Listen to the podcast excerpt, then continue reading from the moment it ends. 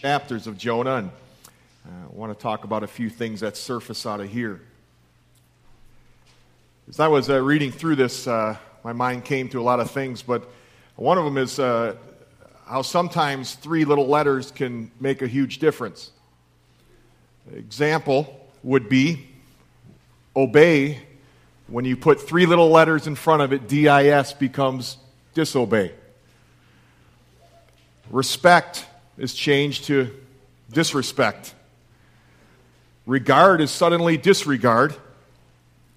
What was once an ability now becomes a disability. Engage now becomes disengage. And grace becomes disgrace. All because of dis. D-I-S. But I think we'd be hard pressed to find more potent trio of letters. We'd be hard pressed maybe to find a better example or power than the word appointment, which when you add dis becomes disappointment. I couldn't think of how perfect that fit Jonah. He had an appointment, but he became disappointed. He experienced disappointment. And most of us, if we're honest, especially the organizationally type minded, uh, they like appointments. It's kind of structured, it's predictable, right? I mean, it's, it's in our daytimer an appointment. What we don't like in our daytimer is disappointment. Nobody wants that. We want retirement, we don't want reassignment. We want health, we don't want disease. Divorce instead of family, we don't want those things. We don't want dismissal, we'd rather promotion. What about our disappointments? What do we do with them? I thought about Jonah a lot because he was a disappointed messenger. He experienced disappointment. And if you think about what, it, what really are some of the contributing factors to disappointment, we got to admit expectations or unmet expectations are a huge part of them. Someone or something has failed you. Something has failed to fulfill your expectations. It could have been an event, could have been a job, could have been a person. You had it all set up in your mind. You had a way a certain situation should work or a way a certain person should respond, and they didn't, and it didn't, and you're disappointed. Sound familiar? How do people respond to disappointment? Well, there's a lot of ways. One is certainly bitterness, self made bitterness, resentment, anger, pessimism. And we're going to see a disappointed messenger respond in a certain way. But what if, with all the disappointment, what if really the one, if you're honest, you're disappointed in is God? I mean, what if God didn't meet your expectations? I mean, what if God was, well, different than you thought he was or should be? What if your disappointment's with God? That's Jonah. He's disappointed with God, and he's got a lot to teach us about disappointment, a lot to teach us about God. And and we might be kind of familiar with Jonah, and we sometimes look at these Old Testament characters as kind of, well, they're way back, and, and we kind of giggle with Jonah because he's like a really messed. He doesn't even look like a prophet, does it? If you, if you didn't know he was a prophet, you'd look at him and think, what, this guy's warped. I mean, this guy is way, he's just totally confused. We wouldn't look at him as a prophet, but he's a prophet, man of God. And he's so confused about this whole thing, and he's wrestling with things, and the more I read, the more I'm like, man, he's not the only one. He wrestles with disappointment, so do we. Let's, let's read chapter 3 and look how this plays out. Now, the word of the Lord came to Jonah the second time, saying, Arise, go to Nineveh, the great city, and proclaim the proclamation which I am going to tell you. So Jonah rose, went to Nineveh according to the word of the Lord. Now, Nineveh was an exceedingly great city, a three days walk. You could call it a metropolitan area. Then Jonah began to go through the city one day's walk, and he cried out and said, Yet 40 days and Nineveh will be overthrown. Then the people of Nineveh believed in God. They called a fast and put on sackcloth from the greatest to the least of them. When the word reached the king of Nineveh, he arose from his throne. He laid aside his robe from him, covered himself with sackcloth, and sat on the ashes. He issued a proclamation and said, In Nineveh, by the decree of the king and his nobles, do not let any man, beast, herd, or flock taste a thing. Do not let them eat or drink water. But both man and beast must be covered with sackcloth, and let him call on God earnestly, that each may turn from his wicked way and from the violence which is in his hands. Because who knows? God may turn and relent and withdraw his burning anger so that we should not perish. When God saw their deeds, that they turned from their wicked way, then God relented concerning the calamity which he had declared he would bring upon them, and he did not do it. And so we got this call to Jonah. It's a second time, which is already a good lesson. I mean, God's not going to all of a sudden say, "Oh, that's a bummer. He didn't want to do it. I think, I think I'll back off." No, he's he's going to push Jonah. He's going to say, You're not getting away from this calling, Jonah. Sooner or later, when we run from God, we're going to have to face up for the very thing we're running from. Jonah teaches us that. And grace really is seen in God giving Jonah a second chance. You see, God's not at the mercy of Jonah, He's not at the mercy of you and I. He brings Jonah back to the issue, and He brings us back to those issues as well. If I look at verse 3, I thought of something. It said, uh, So Jonah rose, he went to Nineveh according to the word of the Lord. According to the word of the Lord. I mean, that's what, that's what motivated him.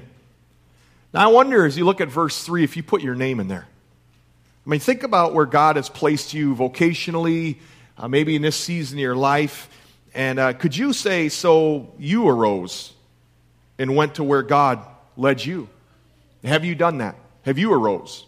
Have you followed through on a calling in your life? I hope you have. Jonah did, to his credit. It wasn't easy, that's for sure.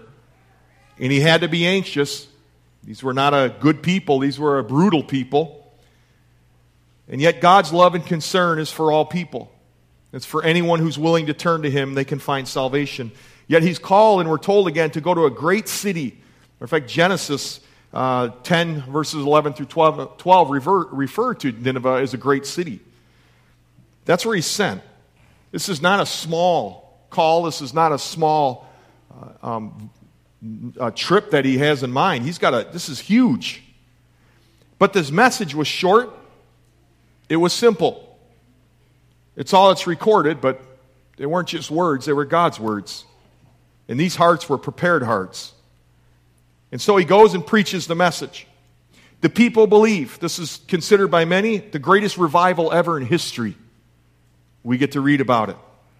And these people in Nineveh, like the sailors, if you remember, they took these words seriously.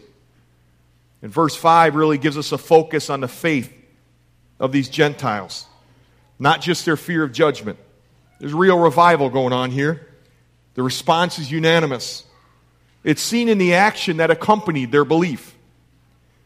It didn't bring faith, but it did reveal the faith If you look at verse 6, the word reached the king of Nineveh. How would the word reach the king of Nineveh unless somebody told them? So you got this word being spread, not just Jonah, but people are talking about this. The word reaches the king, who's kind of the head of this whole thing, and he's kind of the, lead, leader of all this brutality and all this sin and all that's going on in this area, Nineveh, and he repents. And really, if you read about revivals in history, we see the components here. There was a faithful preaching of God's word. Jonah brought the message as it was. He didn't tweak it, he didn't water it down, he didn't try to kind of sugarcoat it. No prosperity gospel here. This is just straight truth. He preached the word. There were receptive hearts. God was doing something before that message was even shared. There was a belief, there was a response of belief and a trust in God. And then there was a response to that belief which really is the evidence of faith. The evidence of faith, they turned from God and they humbled themselves before God. You see it in every revival. There's some kind of response to faith.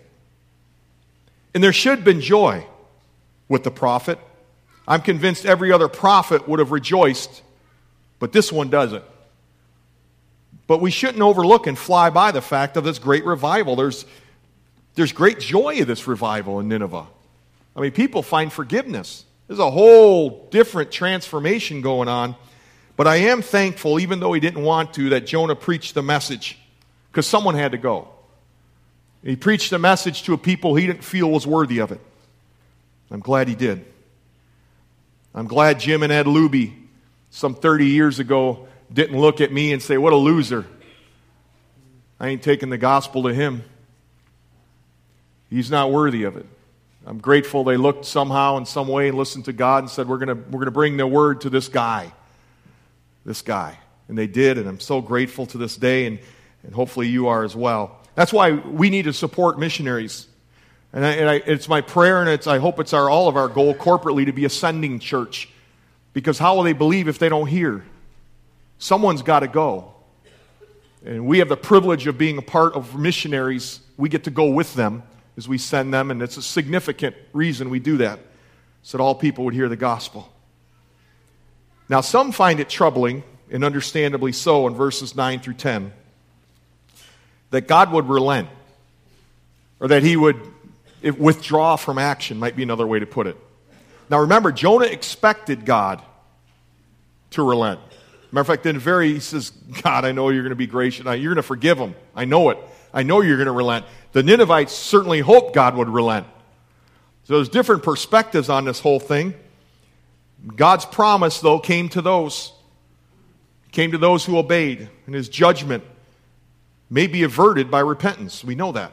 God's consistent. Matter of fact, Jeremiah 18, verse 5 through 8, we read about this. Jonah's not the only one who trumpets this, Jonah's not the only one who wrestled with this concept. Jeremiah 18, 5 through 8. We read this. Then the word of the Lord came to me, saying, Can I not, O house of Israel, deal with you as the potter does, declares the Lord? Behold, like the clay in the potter's hand, so are you in my hand, O house of Israel.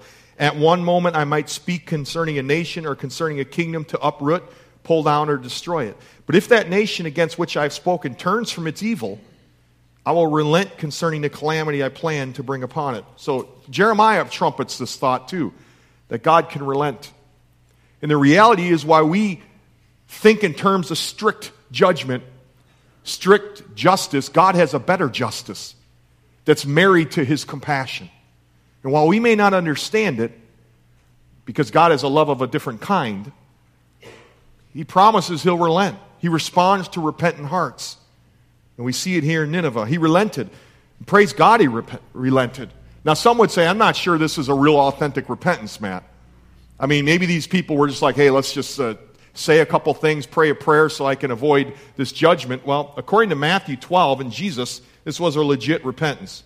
Matthew 12, verse 38 to 41. Scribes and Pharisees are looking for a sign. It's the context, and Jesus answers them. He says, An evil, adulterous generation craves for a sign, yet no sign will be given to it but the sign of Jonah the prophet. For just as Jonah was three days and three nights in the belly of the sea monster, so will the Son of Man be three days and three nights in the heart of the earth. Look at verse 41. The men of Nineveh will stand up with this generation at the judgment and will condemn it because they repented at the preaching of Jonah, and behold, something greater than Jonah is here. Whoa. I mean, the people of Nineveh are going to stand up in judgment because they repented. It was an authentic repentance we're reading about. That's why we would call it revival. Now, you might be thinking, I wonder what happened to the Ninevites after this. You got to come back next week because another prophet addresses that. We'll look at that next week. But right now, we got an authentic revival going on. And so we got this message given, we got this message received and believed. And then chapter 4 begins to zero in on this interaction with the messenger. Follow along in Jonah 4. It greatly displeased Jonah, and he became angry. He prayed to the Lord and said, Please, Lord, was not this what I said while I was still in my own country? Therefore, in order to forestall this, I fled to Tarshish, for I knew that you are a gracious and compassionate God. You're slow to anger, you're abundant in loving kindness, and one who relents concerning calamity. Therefore, now, O Lord, please take my life from me. For death is better to me than life. The Lord said, Do you have a good reason to be angry? And Jonah went out from the city and sat east of it. There he made a shelter for himself and sat under it in the shade until he could see what would happen to the city. So the Lord appointed a plant, grew it up over Jonah to be a shade over his head to deliver him from the discomfort. And Jonah was extremely happy about the plant. But God appointed a worm. When dawn came the next day, it attacked the plant and it withered. And it came about when the sun came up that God appointed a scorching east wind. The sun beat down on Jonah's head so that he became faint and begged with all his soul to die, saying, Death is better to me than life. And then God said to Jonah, do you have good reason to be angry about the plant? He said, I have good reason to be angry, even to death. And the Lord said, You had compassion on the plant for which you did not work and which you did not cause to grow. which came up overnight and perished overnight. Should I not have great compassion on Nineveh, the great city in which there are more than 120,000 persons who do not know the difference between their right and their left hand? Jonah's ticked. Matter of fact, the word in Hebrew in anger is this idea of being ablaze with anger. He's scorched. This isn't just a little irritation, he's ticked. But what's, what's so interesting is why he's upset. He's disappointed. God did what he thought he would do, and, but that wasn't what Jonah thought he should do. He's disappointed. If you remember again, beginning I talked about what's disappointment is we expect something or expect someone to do a certain way or do a certain thing and, and it doesn't happen. We're disappointed. That's Jonah. He expected God to be one way and God wasn't. He expected God to act in a certain way and God didn't and he was disappointed. More than that, he's angry because that's how we respond oftentimes when we're disappointed. Every prophet in the history of Israel, I believe, would have been overjoyed with the results, but God did something other than what Jonah hoped for. And Jonah's anger is intense. He prayed to live in chapter 2. He's not what he's praying in chapter 4. He's praying to die. Because he's protesting over God's attributes for which, if we read in the Psalms, God's praised for. God's praised in the Psalms for being gracious and compassionate and slow to anger. Here, Jonah's protesting about it. He's not in a very good place. He's, we could say he's in a serious place. There's anger, then there's despair. But what I find in verse 3 are some key words I think that really help you and I understand a little bit about where he's at. It's the three words better to me. It seems better to me, God, that this would happen. You see, all Jonah's foundational convictions are being challenged. And you see that a me centeredness come in. Dis- he's disappointed because his, his perspective of it is me oriented. He has a me centered mindset. Jonah didn't want things to turn out the way they did. I mean, think about it. that's a that's a tough thought to process. That's a challenging thought. What if God brought you and led you in a different direction you'd rather not go? I mean, what if you're really comfortable right now in your life? Got a good job and, and things are going well, and, and God comes along and says, I got a call for you, and it's to go here. I wonder if we'd fight it. I wonder if we resist it. How disappointed would you be? What if God led us corporately in a direction we didn't see coming? Or a direction that kind of went against maybe what we thought maybe should happen? What, how would we respond? This is not just a personal message, it's a corporate message to us as a church, too. Would we be disappointed with God? Deep down, would the question go, nah, that's not what I want? God, that's not what's best. I'm going to stay put. When that happens, when we face those issues, we need to understand what's going on. Our perspective is distorted. Our reference point, it's all wrong because it's a me centeredness. And Jonah's message was about God. And yet his life is marked about disappointment because it's, come, it's become about him. He does not want to let go of his formulations about the character of God. And I thought if even a true prophet of God lived with illusions about who God is, how much more cautious should you and I be? Jonah's disposition, I think, is based on at least six related perspectives. I think Jonah's perspective is God should not be the kind of God who forgives violently evil people, even if they repent. Evil should be punished, not forgiven. Some years ago, you may remember Ted Bundy, brutal serial killer. Finally, I mean, the amount, several, several lives he took, several, several families grieved because of his actions. And he confessed to it. He confessed to the pornography that was involved in it. He confessed to all of it. Some of you may remember James Dobson, who I think was his last interview with him. And in that interview, Ted Bundy professed that he had a conversion take place, that he trusted Christ for salvation and forgiveness. That sparked an uproar in the unbelieving world, but believers were left with a difficult question wait a minute. Could God really forgive this? Could a guy live like a monster his whole life and get to the end of the life and repent? And would God really forgive him despite all that he did? I asked the question. Maybe you asked it. That's what Jonah's asking. Could these brutal people, to these people, God, who just who cut people's heads off and did things, atrocious things, could they now all of a sudden repent and be forgiven? God, that, that's not right. That seems really, really wrong. That's what Jonah's wrestling with, and if we're honest, so do we. Jonah's perspective, justice, to be just, requires that people suffer the full consequences of their actions, whether they are repentant or not. Nineveh has to be destroyed, Jonah's perspective, for justice to prevail.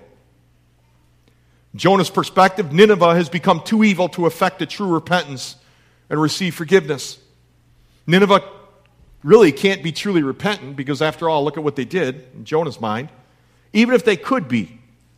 I mean, forgiveness cannot effectively begin a new life for them, could it? Jonah's thinking no. And I think Jonah's perspective is people need to be able to tr- trust a consistent God who loves a certain way, who loves a way that's predictable. He loves good people if they do a few things wrong. He, he can forgive that. But, but for the people who don't, that's just too out there. That's too much of an other type of love. It's a relentless love. It's, I think, in Jonah's mind, a dangerous love. So, in Jonah's mind, that's not a picture of a consistent God. A consistent God would act the way we think he should act. He faced a God that was so other than what he perceived him to be. Jonah's mind, living faithfully, loses its positive value if evil people are forgiven through simple repentance. I mean, why live a godly life if you can just later on repent? And I've had people say that to me. I mean, why shouldn't I live it up now? Later I can, you know, deal with God. I'm like, how do you know you're going to want to later? Lot of times people don't want to. They think they will, they'll put it off, and all of a sudden they get later in their life like, I don't want nothing to do with God. Kind of late now, huh? Nineveh wanted to. They were ready. They had receptive hearts. Jonah forgot about all that. And I think in Jonah's perspective, there's this triumph of evil living is flaunted if the evil escape judgment in the last days. I think in Jonah's mind, this flaunting is too much for the victims of evil actions, those who are weary of those who are evil escaping punishment through Jonah's perspective. And Jonah's perspectives on God's actions, if you're honest, I, I think have some merit from a human perspective. Because, but God is slow to anger. And God's slow to anger with Jonah. If you look at chapter 4, he, he talks Jonah through this. I, I read it over and over and I thought, man, why didn't he just have a cosmic hand come out and backhand him and say, man, get with it, Jonah? But he doesn't. I would have. That's why I wouldn't be a good God. Uh, and, uh, but he talks him through it. He talks him through it, gives an example, a lesson, by giving him a plant to deal with. And in that, he questions the messenger. He uses questions to deal with Jonah. By the way, this is good counseling.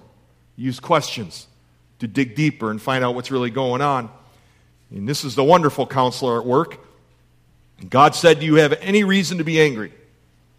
It's a legit question. Look at the answer, first of all. There is none. What does he do? He goes and pouts. He goes out of the city. He's going to go up on a hill when he's going to look at Nineveh. There's no satisfactory answer for Jonah right now. And God asks you the same question in our disappointment Do you have any right to be angry? And think about the last time you were disappointed. And then think about that question Do you have any right to be disappointed? And, and, and what's the reason for your disappointment? How are you reacting to the disappointment? I think it's a good question. It causes us to go a little deeper than just the circumstantial things right around us. In verse 5, if I read, what should Jonah have been doing? I thought, okay, if we looked at this situation, you had revival of 120,000 people. Now I'm Jonah. The logical thing says, man, these people need teaching. We got to disciple these people. I mean, they have a whole different reference of life than what they came from. They need some help, they need some teaching. I think that's what Jonah should have been doing, but it's not what he did. He goes out on a hill. And as he sits on a hill, I think he wrestled with this distorted picture of grace.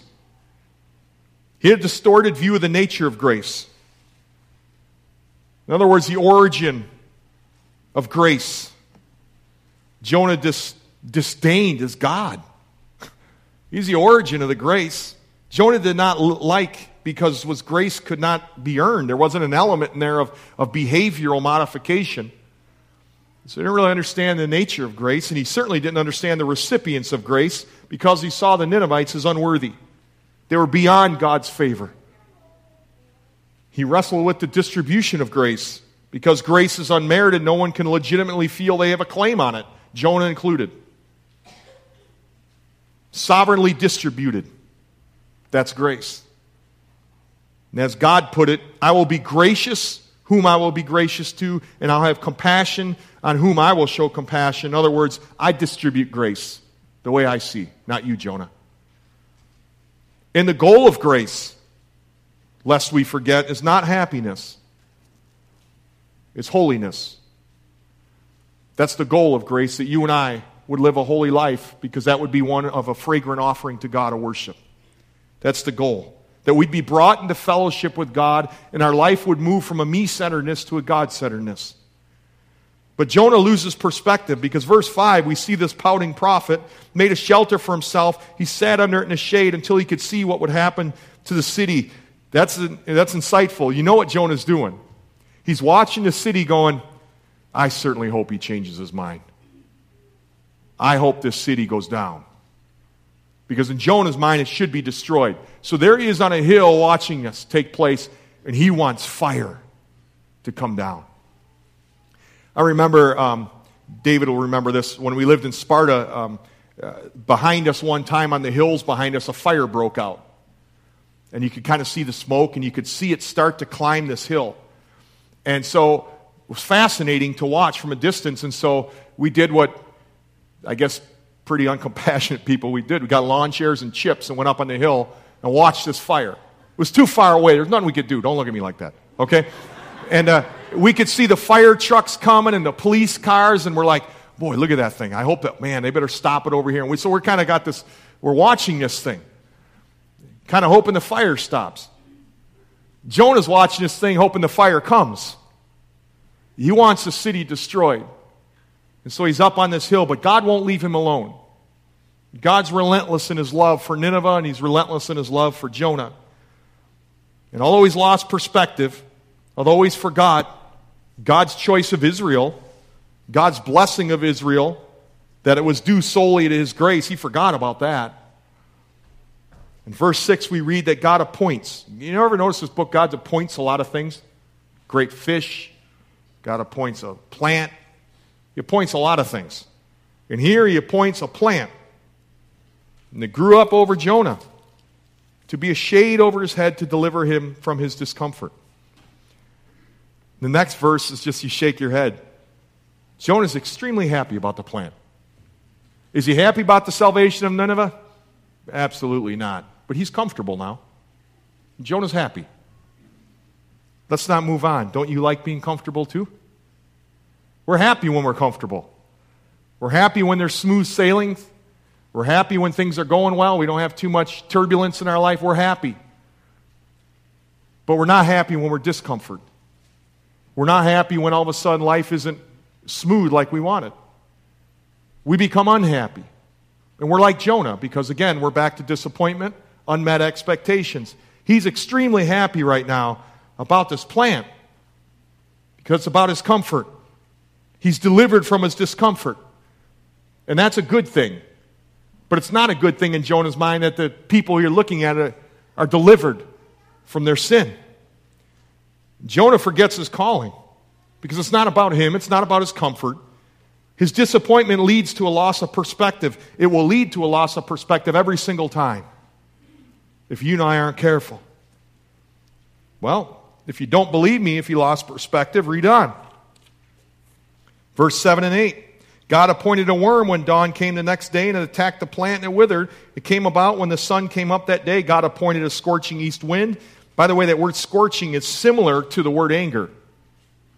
God sent a scorching, hot, blazing wind to a blazing prophet who was scorching with anger. He says, You want heat?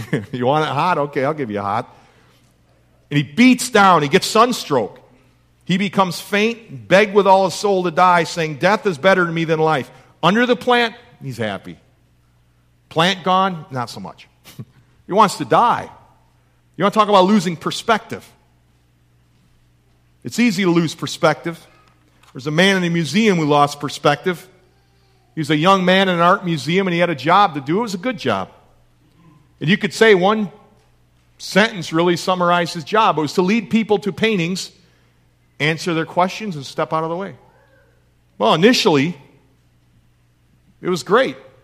He walked the clients to the framed treasures, identified the artists, and he stepped out of the way. He said, This is Monet. he let them look.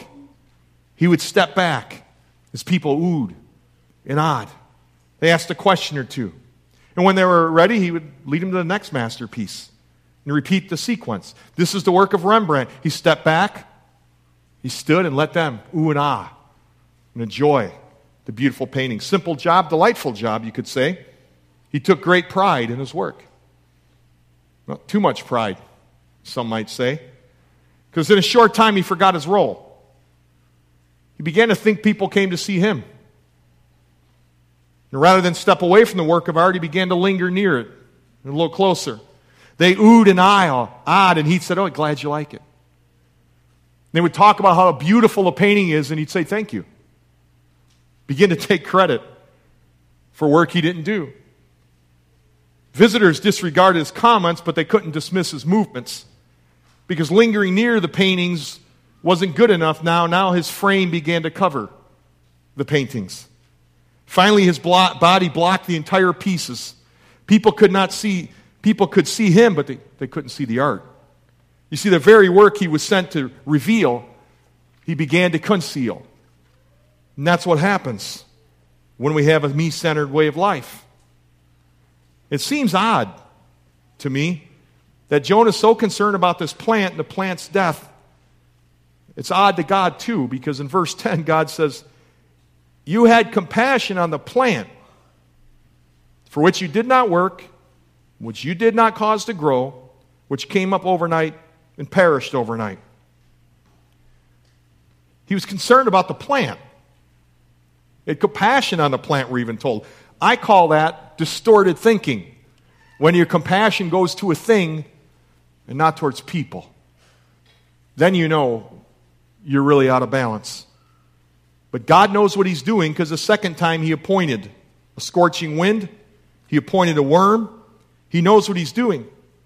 And we can look at His methods and His ways and how He drills a man and thrills a man. You see, God knows what Jonah's all about, and He knows what we're all about.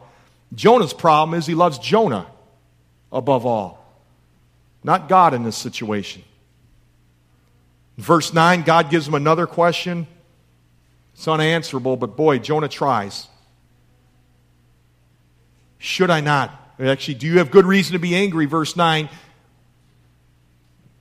I have good reason to be angry, even to death, he says. He's trying to justify it. We kind of look at it and chuckle because God gives us the ability to look back on it, but Jonah's not chuckling right now. He really does want to die. It's a tough one. Why? Because he set his heart on something else. And God, it kind of went outside his formulated uh, a way of the way God should act. He's disappointed. He began to look at his comfort, not what's going on. He became compassionate towards things more than people. I wonder what would happen if God ripped some things away that were important to you? What if your heart was so set to the degree that if God took it away, your life would fall apart? How would you respond? Here, it's just a plant. But when you're disappointed with God, it becomes a major problem, which asks the question what's more important, your comfort or another salvation? That's really the question. That's a hard question. That's a question God's trying to help Jonah face. You have compassion about a plant, but these are real people dying in their sin, Jonah. Do you get the problem here? Can you see it? He sent the plant to try to teach him the lesson. I wish the book end, ended happily ever after. It leaves us hanging. I hate movies like that. We, we want to wrap it wrapped up. I want to see Jonah fall on his face, weep in tears, and say, God, I'm an idiot. Forgive me. That's what I want to see. But the book ends with a question. And I think it's significant it does because we need to ask the question and we need to answer it. It, it ends this way for us as much as Jonah. Should I not have compassion on Nineveh? The great city in which there are more than 120,000 persons, they don't even know the difference between their right and left hand. Morally, spiritually, they don't have a clue. Should I not have compassion on them? They're in the, that's how the book ends. What do we do with that? We begin to look around our world and say, shouldn't God have compassion on them? Yeah, they seem far gone. Yeah, they're warped. They're thinking, and but shouldn't God have compassion on them? I mean, think about if you think about the terrorists around the world, and we look at them and we, oh my gosh, they're horrible things they're doing. Should not God have compassion on them? Oh, that's a tough question, isn't it? It causes us to wrestle. It caused Jonah to wrestle. But I'm convinced of this a me focused life brings disappointment, but a God centered life will bring hope. That you can take to the bank. You see, the God centered life works, and it rescues us from a life that doesn't work. Is your life God centered? Jonah, it's not about you. Because Jonah thought it was. Look again, verse 8. Death is better to me Jonah, since when is this about you? This isn't about you, Jonah. This is about what God's doing. And you see that me centeredness brings disappointment, and it always will. But a God centered life works, and it rescues us from a life that doesn't. And so this book leaves us with this question, causes you and I to deal with it and face it. If you want evidence that a life lived disappointed with God, this me centered life doesn't work, Look at Jonah. I mean, he's a great walking example that God left for us to see of what disappointment is and how it comes from a me centered life. God's plans, if we're honest, are often surprising, they're unexpected, often cross grain with our plans. The question that you and I need to face is if, is if you and I will choose to live life striving to submit rather than resist. We face it every day. We face it when God leads us somewhere. Will we resist or will we submit? You see, moving to a God centered life is not to talk about it, it's to actually move into it. And God's questions to Jonah and to you and I are meant to bring perspective into our lives. There's three things I, I hope we can leave with, all of us. Is that you and I can continue to praise God for his relentless love. I mean, don't miss it. In this text, we see God goes to great lengths and trouble to allow for the unlikely possibility of the reversal of the violent through repentance. God is patient because he loves people. He has a relentless love. And such an enemy like the Ninevite, Ninevites should be transformed, that are transformed cannot be explained in ordinary human terms. It's extraordinary. It's the work of God and his extravagant, relentless love. I love Romans 5 8. But God demonstrates love towards us. And if you know the verse, you know I left a word out. Two words. God demonstrates his own love. It's a love of a different kind.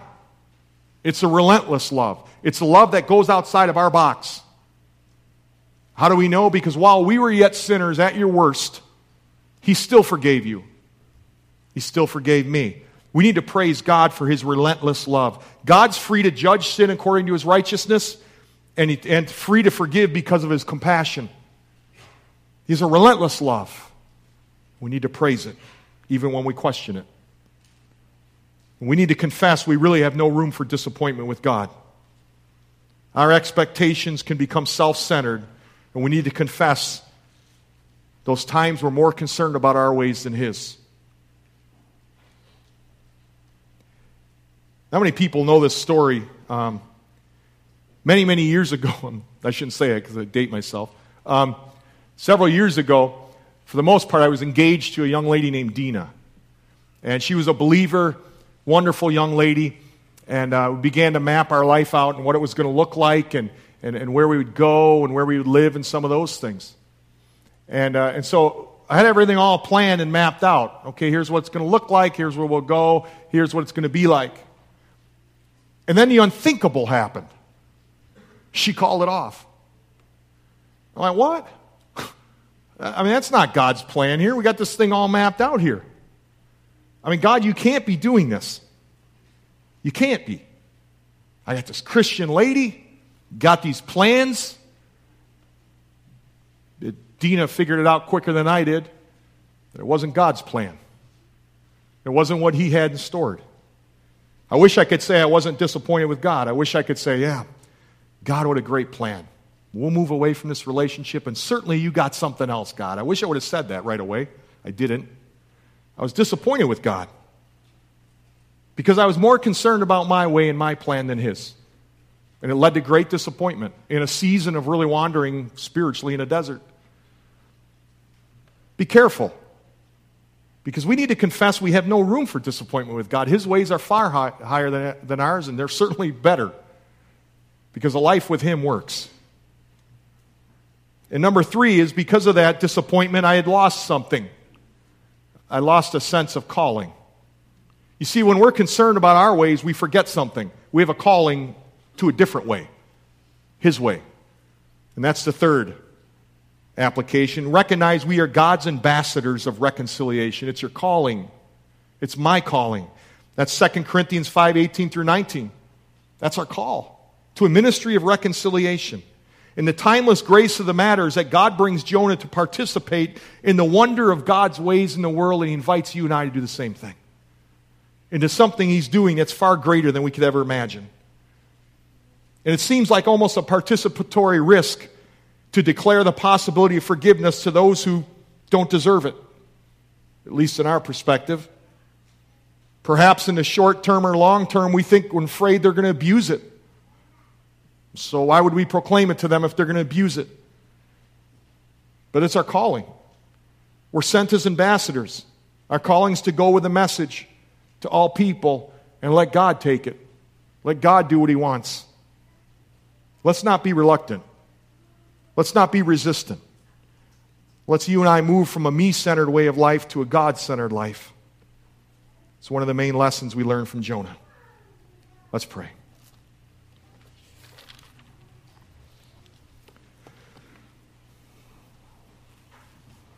God, I used to like the book of Jonah. more I study, I don't like it so much anymore. Um, I find myself very, very convicted.